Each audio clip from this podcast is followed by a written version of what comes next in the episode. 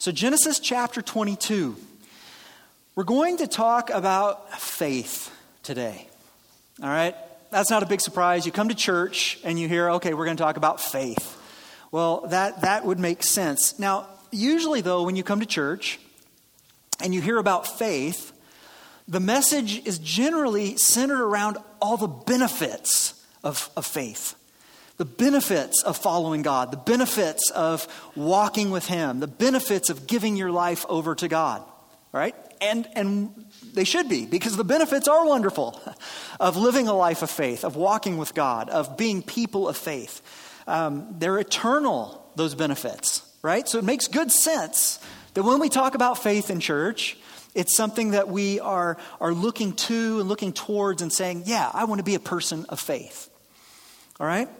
And that's the good news that Christians are excited about and should be excited about. This is part of the way when we talk about sharing your faith with other people. It's those things that we are sharing. Faith is a belief that God is who He says He is and He will do what He says He will do. And we're people of faith when we trust Him with our lives. But what happens when things don't go the way we want them to? As people of faith. What happens when following Him in faith takes us to some very dark places? Those are the kinds of things that, as a pastor, I don't really want to talk much about. Come follow the Lord and you'll be led into darkness. That's not what we want to hear. That's not what we want to, want to talk about. But that is also a part of the life of faith. And it's a real part of the life of faith. And for somebody to tell you, a pastor or a friend or somebody that would come and tell you, hey, if you follow the Lord, you give the Lord your life, then everything's going to be perfect from there on out. It's not true. It's not true. And it's not because your faith is weak or your faith was, you know, incorrect or broken or because of that one sin that you hadn't confessed or that one thing that's still haunting you in the past. That's not what it is even for people that walk with Jesus and know God and follow God in faith, God's going to take you to some dark places and some hard places in life. All right, that's part of the faith journey. And Genesis 22 that we look at here today, you picked a good Sunday to come to church. All right, I say that sometimes. I mean it, and I really mean it today because Genesis 22 is one of the most important chapters in the entire Bible. Not just in Genesis, but in the entire Bible, the chapter we're going to look at here today. It's the peak of Abraham's faith as he trusts God with the unthinkable. And this event in his life is why we call Abraham the father of faith. All right, we've been studying Abraham for several chapters now. He, he gets a big chunk of Genesis. And, and as you go through Scripture uh, in the Jewish faith, they still refer to Father Abraham, who had many sons. We talked about this, right? And, and Father Abraham, this father of faith, because God had called him to go through this life journey and established him ultimately as this, this man of faith. But as we've seen, as we've been looking at the life of Abraham for all these weeks, we've seen that Abraham was far from perfect. It wasn't that God said, I choose Abraham because he's so righteous and nobody else is. That's not what we see.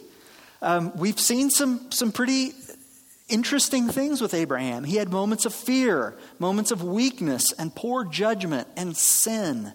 Remember the whole story from last week? Yeah, this is my sister, not my wife. Really, I mean it, you know? We've seen those things.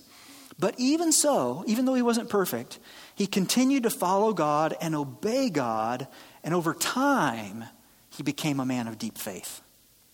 Sometimes when we see the end of somebody's life and who they've become, we make the assumption that says, oh, well, they've always been this way. Abraham was a man of faith, so I guess from the beginning he was just a man of faith. No. In, in fact, what we've seen as we've looked at his life is he's grown in faith, he's developed faith. Faith is, is not an arrival point, a destination, it's, it's a journey all the way through. And the key thing that we're going to see here with Abraham is that his faith brought him to trust God with everything. truly with everything, even when it was beyond his understanding. Right, and that's the part of faith that we're going to look at and study a bit here today. So, if you've opened up your Bibles to Genesis 22, good. If you haven't, go ahead and do that.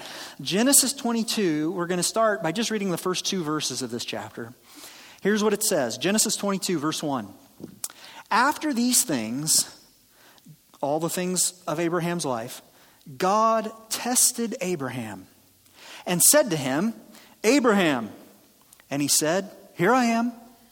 He said, Take your son, your only son Isaac, whom you love, and go to the land of Moriah and offer him there as a burnt offering on one of the mountains of which I shall tell you. Okay. You read that right. This was unlike anything Abraham had heard God speak before. As we've been going through Abraham's life, we've seen multiple places where God has spoken to Abraham.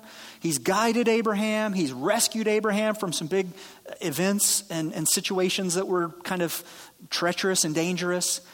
We've, we've seen over time, over these years, that God is building a relationship with Abraham. He's revealing more of his character and his nature to Abraham. And Abraham has got a pretty good understanding at this point okay, this is who God is, this is who I am, this is our relationship, this is this covenant thing. Some of these big promises that God has thrown out there before that I couldn't even imagine how they'd be possible became possible. Here I am as a hundred plus year old man, and here I've got this, this young son that was a, a, miracle in itself. Like, I've seen God move, I've seen the things that God does, but this doesn't sound like the God I know. Because what God has just said to me is I'm supposed to take this son, not just any son, the son, yes, of my old age, but the son of promise. This son that was a fulfillment, this covenant promise that God made and said, I'm going to do something that's going to blow your minds.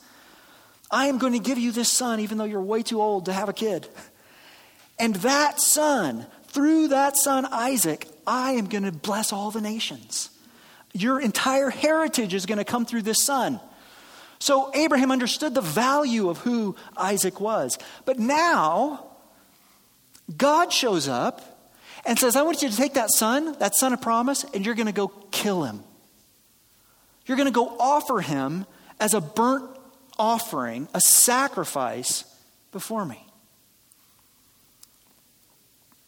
Abraham would have been completely confused and hurt and disoriented and wondering what is going on. And we don't know if this was the extent of the conversation that God had with Abraham, but it seems like it is. That's all we have recorded in the scripture. There's not some other place that says, and then God pulled Abraham to the side and said, But don't worry, you're not really going to do this. I'm just going to, you know, we're, we're, we're, making it good for the Bible. You know, it, it wasn't anything like that. We don't have anything like that. God didn't ask any questions of Abraham. He didn't give any insight to Abraham. He simply told him the who, the what, and the where. Isaac, the son you love, the what, you're going to go sacrifice him, and where? On this mountain in, Moriah, in the area of Moriah for some reason. You're going to sacrifice him.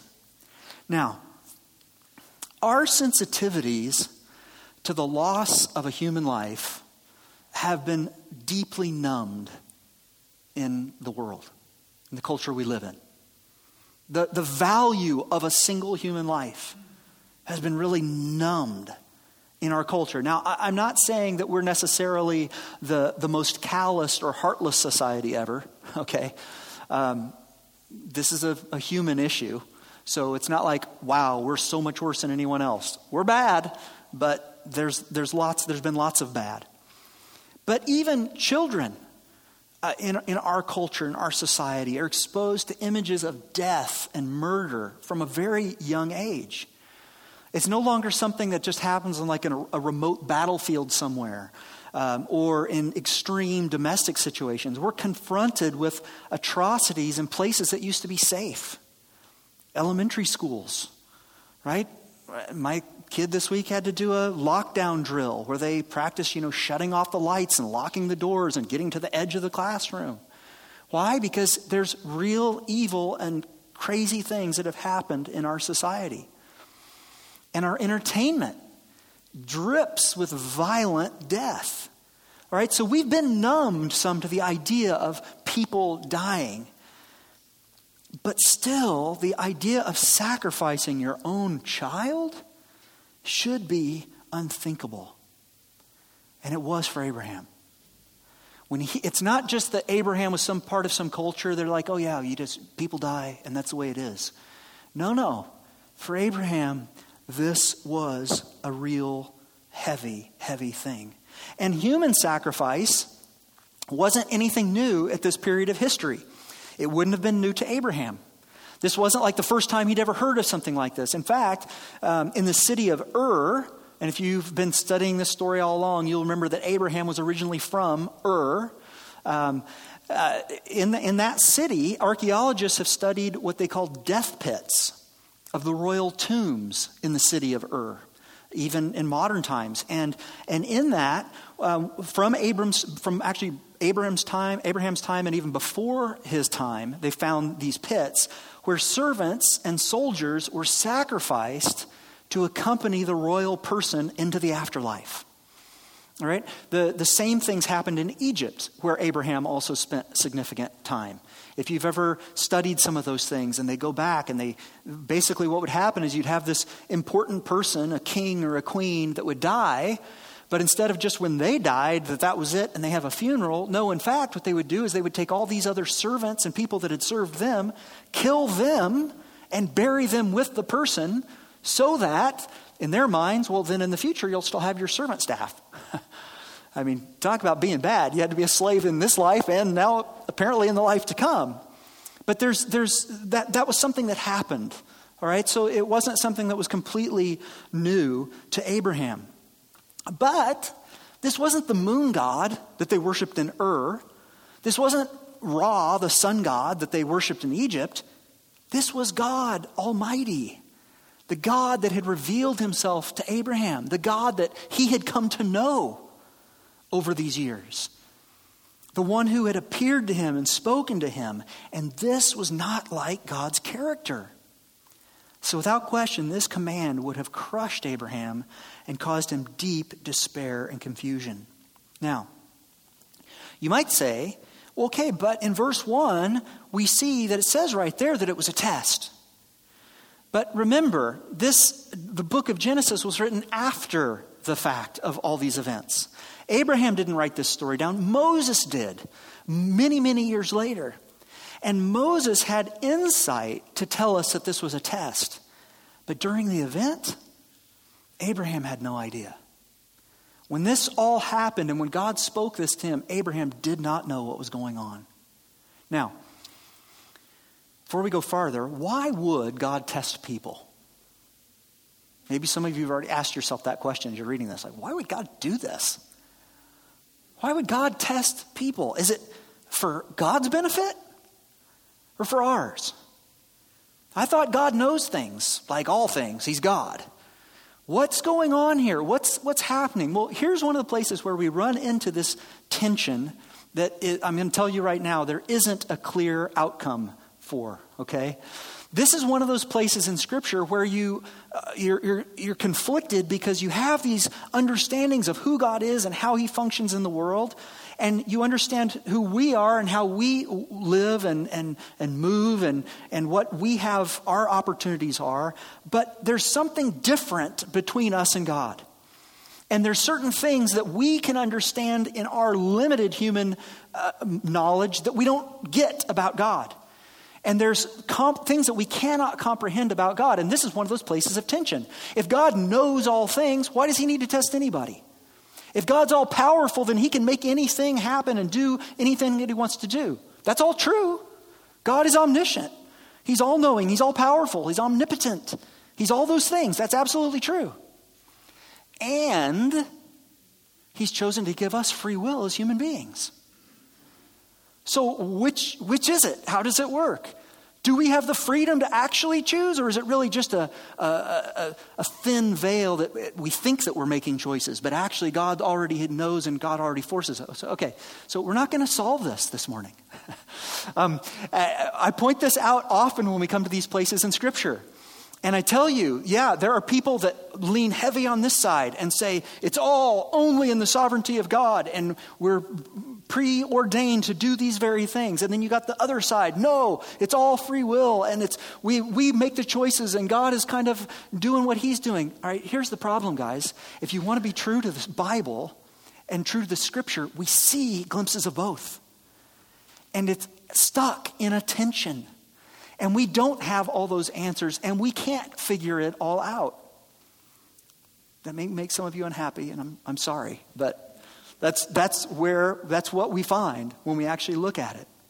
So, what then, if, if this is happening, if, if there's some purpose for a test, is there a reason for a test? Well, let's just ask this question first. What is a test usually meant to prove? All right, if you go to the doctor's office, and the doctor's, you know, talking to you about your symptoms, and he's trying to figure out what's going on, he says, you know what, let's run some tests. What does he want to know? What's a medical doctor want to know when he's running a test? He wants to know the condition of your body. He's trying to figure out what's going on in this biology that may be resulting in this illness or sickness or whatever, right? So you take a test to figure out the condition of the body. Or what about at school? When teachers give tests to their students. What's the purpose of a test? It's to check our knowledge and understanding of a topic or to confirm our abilities or skills. You might be sitting in math class and they're like, all right, here's a test. I want to know if you can multiply and divide, which I can barely do anymore now because it's been so long since I had to have math. but that's what they're looking at, right? They're like, okay, can you do this thing? Do you understand this? Or, or some other sort of a history test or something. Do you know the dates? Do you know what happened in this event? We're trying to figure out what's going on.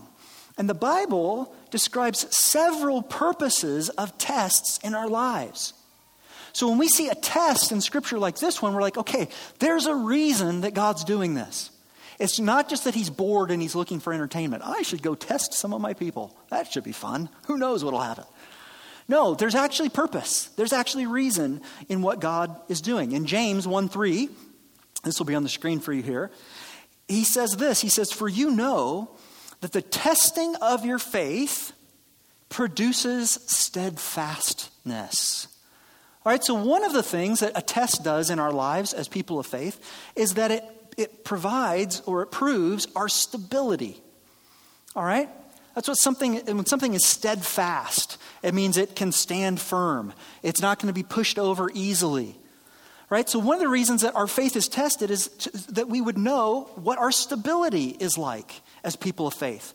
And when our faith is tested, we recognize its stability, hopefully, and that we have a firm foundation. All right? Next, another thing is we find in 1 Peter 1 6 to 7. It says, In this you rejoice, though now for a little while, if necessary, you've been grieved by various trials, so that the tested genuineness of your faith, more precious than gold that perishes, though it's tested by fire, may be found to result in praise and glory and honor at the revelation of Jesus Christ. What's being described there? It's being described as a value of our faith. He's saying your, your, your faith can be tested through these trials, it can be refined, and it can come to a spot where you recognize how valuable it is to have to be people of faith. Have you ever seen people, uh, friends, family, coworkers that don't know God, that don't walk with God, they go through something really hard, and you're like, man, how can this person do this without God? How can they walk through this without God? I don't understand. I, it would be hard walking through it with God. There's a value in, in our faith, a value in walking this life with God. And, and oftentimes the tests prove that value to us. It shows us that, that our faith is genuine, and that is valuable to us. All right, so stability, value. Psalm 139, verse 23 and 24 says, Search me, O God, and know my heart. Try me. That word can actually be translated also as test me, and know my thoughts, and see if there be any grievous way in me, and lead me in the way everlasting. Another value that we get, another purpose of testing in our lives as people of faith, is that testing helps us with our direction. All right? That's where he says there, Go ahead, Lord, test me, because I got to see what's going on in here, because I can't figure this out. Test me and then lead me in the path that I'm supposed to be going on. Test my faith so I can see where the weak spots are. Test my faith so I understand where I'm kind of standing on shaky ground. Test me and then give me direction. It allows us to see our lostness and the need to correct our path. That's what a good teacher is doing when they're giving a test. All right, and the last one that we'll see here, the fourth one, is in Psalm 66, 8 to 12. It says, Bless our God, O peoples. Let the sound of his praise be heard, who has kept our soul among the living and has not let our feet slip. For you, O God, have tested us. You have tried us as silver is tried. That's the whole refining process. You brought us into the net.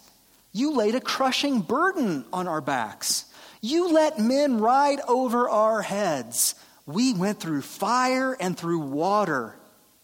Yet, you have brought us out to a place of abundance. Did you see what's described there? Those tests were not pretty tests. Those were not easy things. They were hard things. They were hard places in life. But what it did through that is it gave us perspective. That's what the psalmist is describing. He said, These horrible things happened, but you brought me out to a place of abundance. It gave me a perspective that even in the hard places, God is faithful and He'll bring us through. It doesn't mean that God's tests are easy or painless, but God's tests have purpose. All right, let's go on now in verse 3 and read what happens next. It says So Abraham rose early in the morning, saddled his donkey, and took two of his young men with him and his son Isaac. And he cut the wood for the burnt offering and arose and went to the place of which God had told him. And on the third day, Abraham lifted up his eyes and saw the place from afar. Then Abraham said to his young men, Stay here with the donkey. I and the boy will go over there and worship and come again to you. And Abraham took the wood of the burnt offering and laid it on Isaac his son. And he took in his hand the fire and the knife. So they went, both of them, together. And Isaac said to his, to his father Abraham, My father, and he said, Here I am, my son. He said, Behold, the fire and the wood, but where is the lamb for a burnt offering? And Abraham said, God will provide for himself the lamb for a burnt offering, my son. So they went, both of them together. Now, the difficulty of this journey really can't be overstated. All right, Abraham is over 100 years old. And he's traveling with his beloved son on a three day journey, which would have been physically exhausting, be exhausting for any of us, not to mention if we were 115 or something. All the while being emotionally and mentally tortured by what he's got to do. He hasn't told anyone else the burden that's on his heart, he hasn't told anyone else the command that he's been given by God. So he's on this journey. He's going through this, this journey just buried in this. Now, we don't know the exact date that all of this took place, uh, nor do we even know Isaac's age. The word boy that you see there in the, the text could be used for any male child from infancy through late adolescence. All right, so that doesn't give us much. Isaac was old enough to carry a load of wood uh, up the mountain for his elderly father. All right? And he was certainly aware of what was going on. Was he 10, 12, 14? We don't really know. But he's also old enough to ask a really good question. And I'm glad that he asked this question because it gives us insight into what Abraham's thinking and processing here, how he's trying to figure this out. Because what does he ask? He asks his dad, Pops, where is the lamb? Like, we got the knife, we got the torch that's already lit with fire. I'm carrying the wood. I know you're getting a little senile up there in those years. Did you forget about the offering part? And Abraham answers in a, a very important way, and he says, God will provide. God will provide. But here's the thing Abraham did not know how. He didn't know how. He didn't have any contingency plans. After these days of struggle, all he could do was trust God. Now, some Bible scholars and commentators um, that I've read, they say that Abraham already knew what would happen because he told the servants that they'd return. All right, but as you guys know, as we've been studying the life of Abraham and looking at Abraham, he's not always the one to be the most straight shooter with the things he has to say, right? We just saw this last week. Yeah, this is my sister. Uh huh, sure. I think Abraham is just saying what he needs to say to leave those servants behind and do what he needs to do. Um, if, if he already knew what would happen, then to me, this is no test. And this is clearly a test. He believed that God would provide by faith. And this is why I told you that this chapter is one of the most important ones in the entire Bible. Because Abraham is in the greatest crisis of his entire life. This is the worst thing that ever happened to him in his whole life. And yet, what we get is we get a glimpse into the battle and the struggle of what it took to trust God. But also, we get to see that this desire for, for, for Abraham from God, this desire that he had, this belief that God would provide, was, was by faith. He had been walking with God for probably 50 or 60 years or so at this point. He knew God well. And he knew that God was trustworthy. And that was his only option. He knew he had to obey God, and he knew that he had to trust him. And I, I, will also point out here that Abraham's trust was a silent trust. We don't have a record of him breaking down or crying out or complaining or even groaning under the, the weight of all this. That's what I would have been doing. I would have been throwing a fit. God, you can't mean this. This is awful. Ah! Blowing up. No, all we see is a trust that went far beyond his understanding. And Abraham trusted God with everything.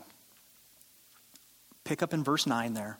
It says, When they came to the place of which God had told him, Abraham built the altar there and laid the wood in order, and bound Isaac his son, and laid him on the altar on top of the wood. Now we know that Isaac, at this point, he was aware of what was going on. He realized what was happening here. And it says in verse 10 Then Abraham reached out his hand and took the knife to slaughter his son. But the angel of the Lord called to him from heaven and said, Abraham, Abraham.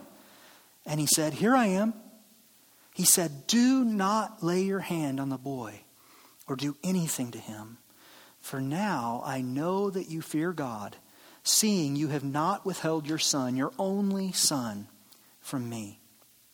And Abraham lifted up his eyes and looked, and behold, behind him was a ram caught in a thicket by his horns.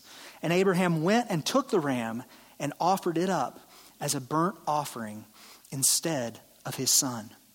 So Abraham called the name of that place, The Lord will provide. As it is said to this day, on the mount of the Lord it shall be provided. So Abraham made the decision to obey God. He didn't understand it, couldn't figure it out. He chose, though, to believe that God would provide. He didn't know how God would rectify all this, but he chose to obey him. And this moment was all in commitment. There's no going back after this. He knew God deeply, he heard God's voice clearly, and he chose the path of faith, even though it took him through a pretty dark place. Now, as Christians, a lot of times we talk about, uh, we borrow it from Paul in Corinthians. He talks about faith and hope and love, right? These are these important things of our faith. um, that, that as Christians that we hold on to. Well, and I think that we see that here. I think that his love for God gave him hope. I love this God. I know this God. I have hope that he's going to provide in some way. And his hope is what gave him faith to do what he was about to do. But then his faith showed him God's love, which resulted in hope, which increased his faith. Right? It's this cycle that's always happening. We're stepping out in faith and we see more love. We experience that love, it gives us some hope, which grows our faith, which leads us to places of love and hope. And, and they're just, they're all mixed together. And this is part of the journey. But Abraham's crisis is incredibly valuable to people of faith because we're given an example of someone who chose to trust God through the unthinkable and saw that God remained faithful. God is faithful. It's who He is. And that doesn't change, ever. No matter what the circumstances seem to be or what we're feeling in the moment, God is faithful. God is our provider, and by faith, we believe that He'll provide for us. And I know, guys, that when you hear a, a, a message like this, you might be in one of those places where you're like, yeah, but I'm in that dark spot. And I am having a hard time with my faith. I'm having a hard time with my trust, believing that He will actually do what He says He's going to do. I know, guys, but when we look at who God is and we talk to those who have walked with Him and we've heard the testimonies, we recognize the truth that God is faithful. Hold on to that by faith. Now, we, here's where we end, verses 15 to 19. It says, And the angel of the Lord called to Abraham a second time from heaven and said, By myself I have sworn, declares the Lord, because you have done this and have not withheld your son, your only son, I will surely bless you, and I will surely multiply your offspring as the stars of heaven and as the sand that is on the seashore. And your offspring shall possess the gate of his enemies, and in your offspring shall all the nations of the earth be blessed, because you have obeyed my voice. So Abraham returned to his young men, and they arose and went together to Beersheba, and Abraham lived at Beersheba. At this point, God repeats the promise. Nothing that God said right there is new. This test didn't add some bonus points for Abraham. It's the same thing that God had already told him from way back when. He said, This is my covenant. These are the things I'm going to do. And it's all those things. So, what's happening here? As God repeats the promise to Abraham, Abraham now understands the promise differently. Because before, he just thought, well, that's just it's God's prerogative. He's doing what he's going to do. He said he's going to do it.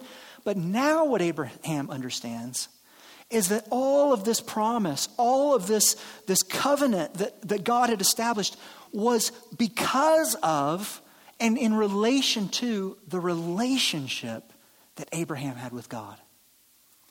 This trusting relationship was what was enabling all of the promises to be poured into Abraham's life. And not only his life, but in all of the, the generations that would follow after him. It was all pivoting on his relationship. There was nothing between God and Abraham, nothing in the world. And that's how close God wants to be with us. So many things stand between us and God in our lives.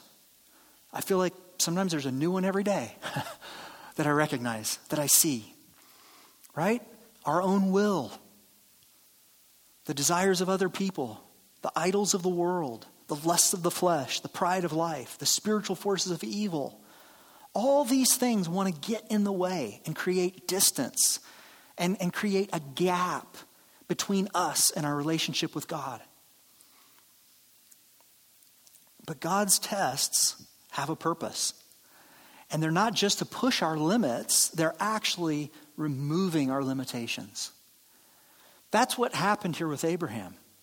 When he went through this test on the other side of this, I mean, he thought he had gray hair at 115. I mean, this was hard.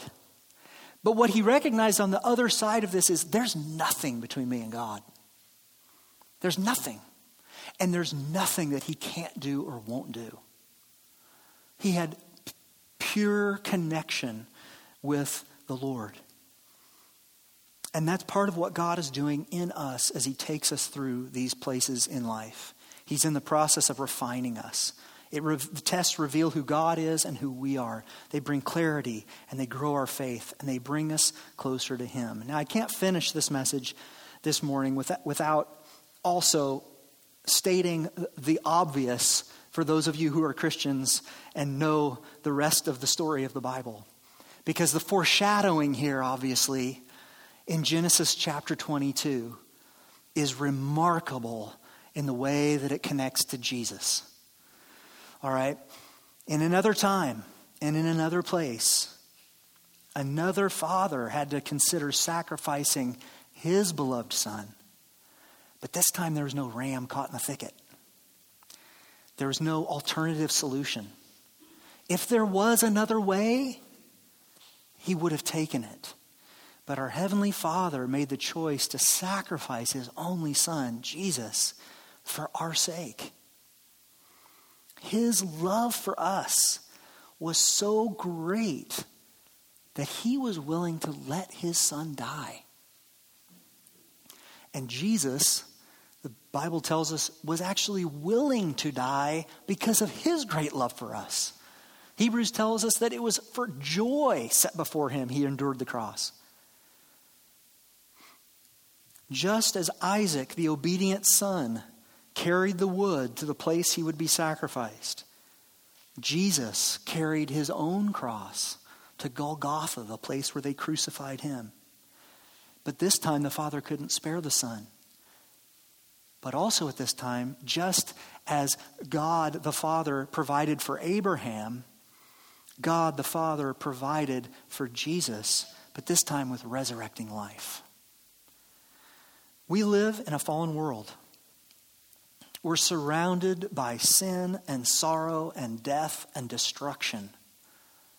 But even mixed with the darkness, we see light.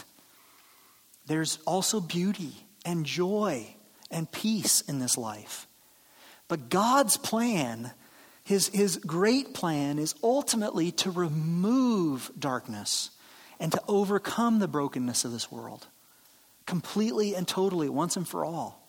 And he's invited us to join him in that. He offers us resurrecting life. And we join him by faith. This is how this all ties back around. This it comes back together. We inherit the, the, the inheritance that Jesus has by faith. We receive this righteousness of God by faith. It's not how hard you work to try to get God's attention. It's not a list of good deeds that you do. It's not how much money you give to the church or how much time you've sacrificed. It's by faith entering into this relationship with Him. I'm going to read um, two more verses and we're done. And the first one is one that most of you have heard in your life, John 3:16. But we're going to go farther than just John 3:16. For God so loved the world that he gave his only son, that whoever believes, this is faith, words of faith, believes in him should not perish but have eternal life. For God did not send his son into the world to condemn the world, but in order that the world might be saved through him. Look how it keeps going. Whoever believes in him is not condemned but whoever does not believe is condemned already because he has not believed in the name of the only Son of God. And this is the judgment. The light has come into the world, and people love the darkness rather than the light because their works were evil. For everyone who does wicked things hates the light and does not come to the light, lest his works should be exposed. But whoever does what is true comes to the light, so that it may be clearly seen that his works have been carried out in God. One more verse. Now, 1 John chapter 5, verse 3. For this is the love of God, that we keep his commandments. And his commandments are not burdensome, for everyone who has been born of God overcomes the world. And this, listen to this, this is the victory that has overcome the world our faith. Who is it that overcomes the world except the one who believes that Jesus is the Son of God? We're called to faith. And it's a faith that chooses to trust God even when we don't understand it all. We can throw ourselves upon His power, His wisdom, His mercy, and His love. And our hope and faith will be rooted in Him. I know for many of you, it's been a hard season of life. There's some things going on in people's lives right now that are heavy, heavy, real things. But I want to encourage you today, what we see through the scripture, what I think God is wanting to speak to us today, hold on to Him in faith. Hold on in Him in trust. I don't know how He'll provide. And I don't know how all these things will work themselves out. There's a lot of injustice and wrong things and awful things that will happen in this life that will not be reconciled in this life. But we believe that they will be reconciled and made right in the life to come. And we don't know how, and we don't see it all, but we believe in a God that's bigger than what we can understand. And we put our faith and our trust and our hope in Him, believing that one day He will make all things right and all things new. And as people of faith, oftentimes that's where we, that's, that's where we have to stop. That's where we, we stand. We stand in faith, trusting that He's going to do what He wants to do. Let's pray together. Father, I do thank you for your word here today. And God, I, I know that um, this is a hard message to hear sometimes. It's, it was a hard message for Abraham to hear. This was a difficult place. And it's much easier when we can see the whole story. We can see the beginning, the middle, and the end. But I know that many of my brothers and sisters here today, they're not in the, at the end point yet. They can't look back and see all the ways that you provided. They can't look back and see how you made all things new and you healed everything and you, you saved everyone. But Lord, we want to be people of faith that trust in you. And so, God, we ask this morning that you would make us those people of faith that you would give us faith, that you would grow our faith. And Lord, we understand that that may include and require testing. As you purify our hearts, as you transform us, as you change us. And Lord, we just, we, we give ourselves again to you. We put our lives in your hands and ask you to be who you are the loving God who cares for us, the one who is our provider and our sustainer. You're the giver of life. And Lord, we do not have hope anywhere else. We can re- work really hard and try to do it on our own, but only you, only you can truly do what needs to be done. And so, Lord, we ask that you'd make us people of faith. If there are any here today that do not know you yet, that are just baffled when they hear all this conversation about people putting their trust in a God they, they haven't seen. Lord, I pray that right now you would reveal yourself to those people, that you would touch their hearts in a way that they would know that you are real. And I pray, Lord, that today they would put their faith and their hope and their trust in you and that their lives would be transformed forever. Grow us in our faith, Lord. Build us as we follow after you. And may you be glorified in all things. And one more tack on prayer, Lord. Thank you, Jesus. Thank you for your sacrifice for us. Thank you for doing what we could not do. We praise you and we glorify your name. We are grateful for the resurrecting power.